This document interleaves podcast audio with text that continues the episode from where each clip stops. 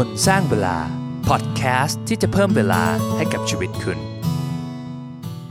สวัสดีครับ ผมบอลภาคภูมิต้อนรับเข้าสู่พอดแคสต์คนสร้างเวลานะครับ ถ้าผู้ฟังเคยรู้สึกแบบนี้ไหมครับว่า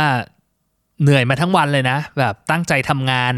คือทุ่มเทให้กับมันมากนะครับ แต่ว่าพอสิ้นวันก่อนจะนอนเนี่ยพอทบทวนตัวเองรู้สึกเฮ้ยทำไมวันนี้เราแบบเราเฟลจังเลยวะเราแบบไม่เห็นได้ตามแผนที่เราวางไว้เลยนะครับ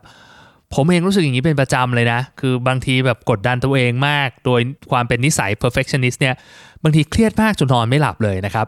แต่ผมจะบอกให้ว่ามันมีอยู่เทคนิคหนึ่งครับ ก็คือการจด journaling เนี่ยแหละ การจด diary จดบันทึกประจำวันเนี่ยแหละ ถ้าเราทำถูกวิธีนะ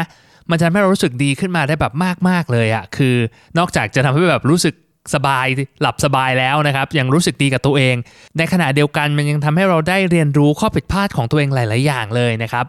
อยากรู้ว่าทำยังไงไปฟังกันเลยครับก่อนอื่นเลยนะครับต้องบอกก่อนว่าให้การจดบันทึกประจำวันจดไดอารี่หรือจดไอ้ journal เนี่ยมันเป็นอะไรที่มันมัน powerful มากๆนะผมเรียนรู้จากประสบการณ์ตัวผมเองเลยคือสมัยก่อนนะครับ ด้วยความที่ผมบอกไปแล้วว่าผมเป็นคนแบบชอบอะไรที่มันต้อง perfect แล้วแบบ ผมชอบวัดความสำเร็จของตัวเองจากผลงานที่ได้อะซึ่งเป็นอะไรที่มันแย่มากเลยนะแล้วไม่ควรจะทำอย่างยิ่งนะครับ พอวันไหนที่แบบเฮ้ยผมทำงานได้เยอะ ผมก็จะรู้สึกดีใช่ไหมแต่วันไหนที่ผมทำงานได้น้อยเนี่ย ผมก็รู้สึกแบบเฟลกับมัน แล้วก็รู้สึกก็แบบเฮ้ยทำไมกูแย่จังวะอะไรอย่างเงี้ยทำให้ผมแบบรู้สึกเบิร์นเอาท์เป็นประจำเลยนะครับอย่างช่วงเดือนเมษาผมก็เครียดมากนะแบบโอ้โหเจอวิกฤตชีวิตจนแบบหายไปทั้งเดือนเลยนะใครอยากรู้ว่าผมเจออะไรหนักแค่ไหนก็ลองไปฟังเรื่องวิกฤตชีวิตผมได้นะครับ ช่วงเดือนเมษาแต่ผมสังเกตนะในตัวผมเองในอดีตนะครับช่วงไหนที่ผมทำ journaling หรือว่าจดบันทึก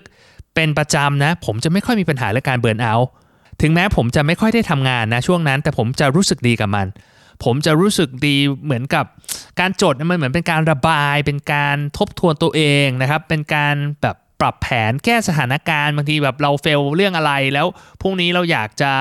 แก้ไขตรงไหนอะไรอย่างเงี้ยนะครับ คือผมนะที่ผ่านมาเนี่ยเป็นคนชอบจดมากนะเรียกได้ว่าแบบจด แทบจะทุกวันเลยเป็นเวลาแบบ 3-4 ปีแล้วนะครับ ก็ปรับมาเรื่อยๆนะจนแบบเป็นเวอร์ชั่นปัจจุบัน ซึ่งโอ้โหมันผ่านการเปลี่ยนแปลงมาใช้มาหลายระบบมากเลยนะครับ ซึ่งปัจจุบันเนี่ยผมใช้ระบบแบบเป็น bullet journal อยู่ก็คือแบบจดมือหมดเลยนะครับ ไม่ได้แบบจดลงคอมพิวเตอร์อะไรนะครับ แล้วก็จัดการเรื่อง to do list ของผมอยู่ในนั้น แต่ไอ้ part ที่ผมจะมาเล่าให้ฟังตอนนี้ก็คือเป็น part ที่ผมจดบันทึกประจำวันครับ ว่าเฮ้ยผมจดอะไรบ้างนะ เรามาฟังกันดูหลักๆ มันจะมีอยู่ 3 part นะครับ ผมเรียกว่าสำเร็จเรียนรู้แล้วก็ขอบคุณนะครับมาฟังกันเลยว่าเฮ้ยแต่ละ part มันคืออะไรบ้าง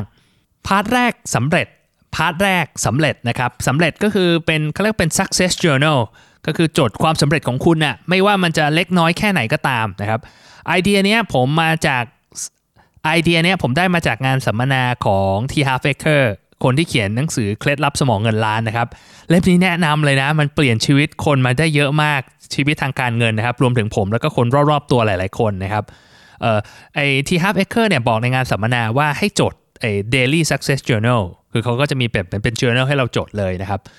เออเป็นเวลาถ้าผมจะไป90 วันมั้งนะครับ แล้วผมก็ลองจดตามดู คือหลักการมันก็เหมือนกันนะคือเหมือนจดความสำเร็จของเราไม่ว่าจะเป็นเรื่องอะไรก็ตามนะครับ เคล็ดลับมันอยู่อย่างนี้ครับมันบอกว่า เวลาเราเขียนอะไรแล้วเรารู้สึกดีกับมันนะแบบรู้สึกดีที่ได้ทำอะไรสำเร็จ รู้สึกดีที่ได้แบบทำงานเป็นชิ้นเป็นอันเนี่ยเราจะรู้สึกว่าแบบอยากจะทำมันมากขึ้น เพราะเราแบบเสพติดไอ้เขาเรียกว่าความสุขตรงเนี้ยมันไอ้ตัวโดพามีนในร่างกายมันหลั่งเวลาเราทำอะไรสำเร็จนะครับ ตัวอย่างของไอ้ daily success journal ของผมเนี่ยก็คือว่าอะไรก็ได้อะเอาจริง ๆ แล้วเช่นแต่แบบเรื่องงานก็เช่นแบบเฮ้ยได้อัดพอดแคสต์ตอนหนึ่งได้วิเคราะห์หุ้น ได้เจอไอเดียหุ้นที่มันทำกำไรให้ตัวเองได้นะครับ หรือว่าแบบได้ช่วยให้คำแนะนำเพื่อน มีคนส่งข้อความมาขอบคุณผมนะครับ หรือว่าแบบได้เล่นเปียโน ได้อ่านหนังสือดีๆ สักเล่มหนึ่งรวมถึง เรื่องครอบครัวอย่างที่บางทีแบบได้ว่ายน้ำกับลูกอะไรเงี้ยผมรู้สึกเฮ้ยมันเป็นสักเซสแล้วผมได้แบบสร้างโมเมนต์ดีๆกับลูกนะครับหรือแบบเอาแค่แบบเรื่องไปซื้อของซูเปอร์ให้ลูกอะไรอย่างเงี้ยคือมันเป็นอะไรก็ได้นะครับในชีวิตประจำวันลองทบทวนดูว่าเฮ้ยอะไรที่มันเป็นสิ่งที่เราทำแล้วเรียกได้ว่าเฮ้ยเราภูมิใจกับมันนะครับถึงแม้มันไม่มีก็ต้องพยายามหาดิดนึงนะมันมีอยู่แล้วล่ะ แต่มันอาจจะไม่ใช่เรื่องงานนะครับบางทีเราแบบเฮ้ยชีวิตเรื่องงานมันไม่ได้เป็นอย่างที่เราคิด แต่อย่างน้อยเราก็ได้พยายามได้ทุ่มเทอะไรบางอย่าง ก็จดออกมาได้เหมือนกันนะครับนี่ก็คือ part แรกที่ผมบอกว่าสำเร็จนะครับ part ที่ 2 เรียนรู้นะครับเรียกง่ายๆอีกอย่างหนึ่งว่ามันเป็น lesson learn ก็คือบทเรียนที่เราได้เรียนรู้ในวันนั้นนะครับบางทีผมเรียกไอ้ part นี้ว่าแบบจุดที่เราต้องปรับปรุงนะครับแต่ผมรู้สึกว่าเฮ้ยการเรียกการเรียกว่าบทเรียนเนี่ยมันฟังดู positive กว่า มันฟังดูดีกว่านะครับ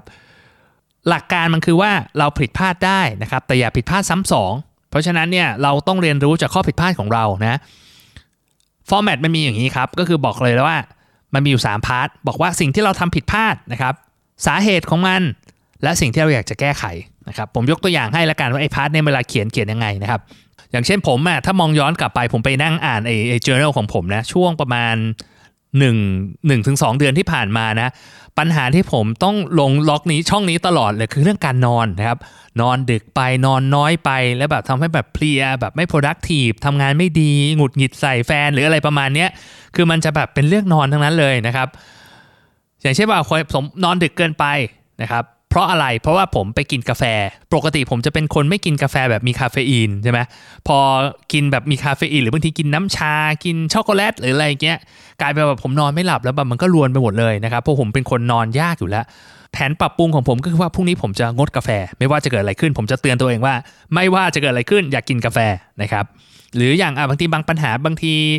ก่อนนอนพูดจาไม่ดีกับแฟนอย่างเงี้ย เพราะว่าอะไร เพราะว่าแบบเราเครียดเรื่องงาน เราไม่ได้แบบรีแลกซ์เราแบบเมื่อแต่จดจ่อเรื่องงาน แล้วก็แบบไปเครียดกับแฟน พูดจาไม่ดีอะไรเงี้ยนะครับ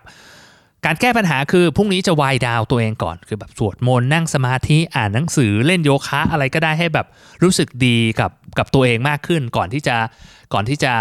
ไปคุยกับแฟนใช่ไหมมันก็จะทำให้เราแบบเฮ้ยมีความสุขรีแลกขึ้นอะหรือว่าอีกอย่างหนึ่งอะเมื่อวานใช้เวลาเล่น Facebook YouTube มากเกินไป เลยไม่ได้ทำงานที่วางแผนไว้ เพราะอะไร เพราะเราวางแผนงานไม่ดีใช่ไหมครับ วิธีแก้ก็คือว่าให้วางแผนงานก่อนนอนให้ชัดเจน ว่าเราจะทำงานอะไรช่วงไหนอ่าแล้วเราก็อาจจะบล็อกตัว Facebook บล็อกตัว YouTube อะไรมันมีแอปในการบล็อกเยอะแยะไปหมดนะครับ เพื่อให้เราแบบได้โฟกัสกับการทำงานมากขึ้น อันนี้ก็เป็น part ที่ 2 ก็คือเรื่องของเรียนรู้นะครับ part นี้เป็นเรื่องสำคัญนะ เวลาเรา frame เรียกว่าเปลี่ยนกรอบความคิดใหม่อะคือสิ่งเหล่านี้มันถ้ามองแง่หนึ่งมันคือเหมือนบางคนอาจจะมองว่าเป็นความล้มเหลวแบบเฮ้ยวันนี้เรา fail ว่ะไอ้เรื่องที่เรา fail นี่แหละ ถ้าเราเปลี่ยนหัวมันอะเปลี่ยนโจทย์มันหมายว่าเฮ้ยเราได้เรียนรู้อะไรบ้างในวันนี้นะครับ เราผิดได้นะ แต่เราไม่ผิดซ้ำสองถูกไหมถ้าเราได้เรียนรู้ไอ้สิ่งที่เราผิดพลาดไปในอดีต มันอาจจะไม่ได้แบบแก้ไขได้ทันทีหรอก แต่ว่าสุดท้ายแล้วเนี่ยเราก็จะปรับปรุงตัวเองแล้วก็พัฒนาตัวเองไปเรื่อยๆนะอันนี้เป็น part ที่สำคัญนะครับ ก็อย่าลืมลองจดดูนะครับ มาถึง part สุดท้ายก็คือ gratitude journal ก็คือขอบคุณ อย่างที่บอกผมบอกนะทุกทีนะมันมี 3 part นะสำเร็จเรียนรู้ขอบคุณถูกไหม part สุดท้ายขอบคุณเนี่ยก็คือเหมือนกับความขอบคุณเนี่ยหลักการมันมีที่ว่าถ้าเราขอบคุณเนี่ย มันจะเป็นการกำจัดความรู้สึกเชิงลบในชีวิตของเราได้ทันทีเลยอะโทนี่โรบินส์เคยบอกไว้ว่า เราไม่สามารถรู้สึกเศร้าและรู้สึกขอบคุณในเวลาเดียวกันเออแปลว่าอะไรแปลว่าเฮ้ยอารมณ์ไอความรู้สึกขอบคุณเนี่ยมันแบบมาล้างความรู้สึกเศร้านะครับ อีกอย่างหนึ่งคือเราไม่สามารถรู้สึกโกรธและรู้สึกขอบคุณได้ในเวลาเดียวกัน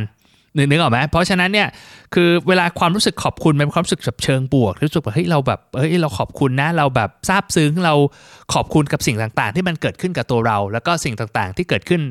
ในชีวิตของเรานะครับ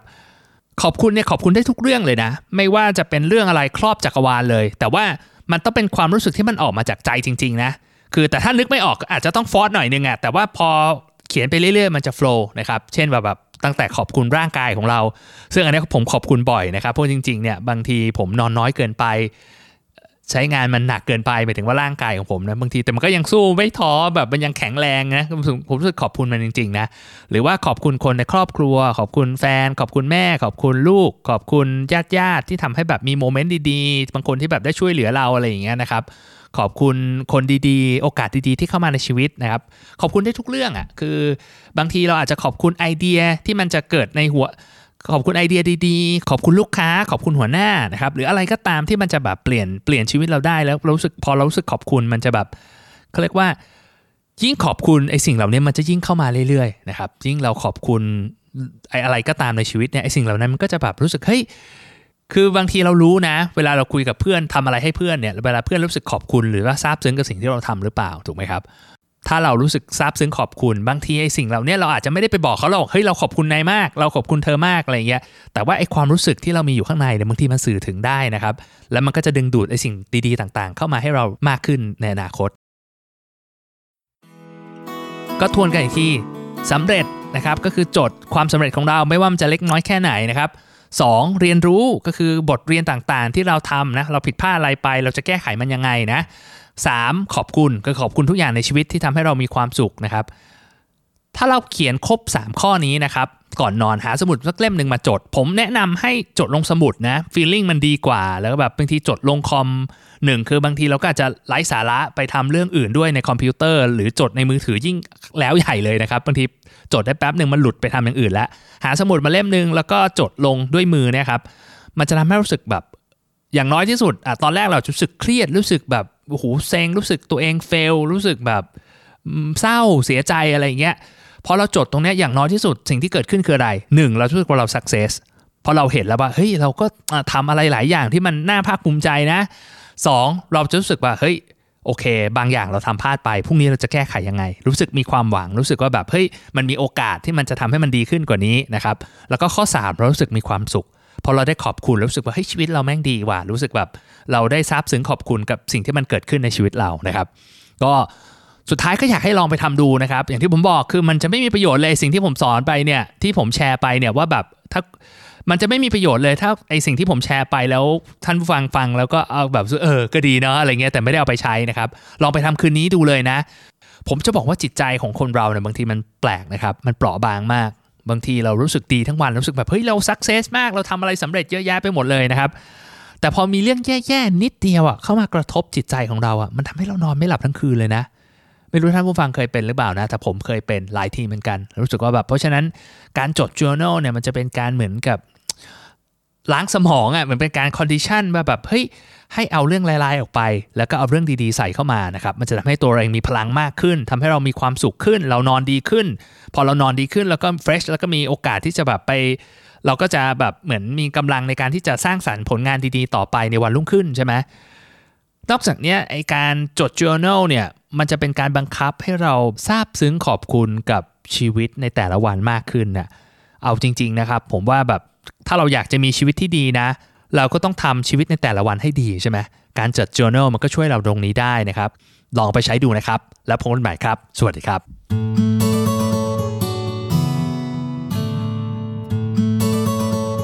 คนสร้างเวลา พอดแคสต์ที่จะเพิ่มเวลาให้กับชีวิตคุณ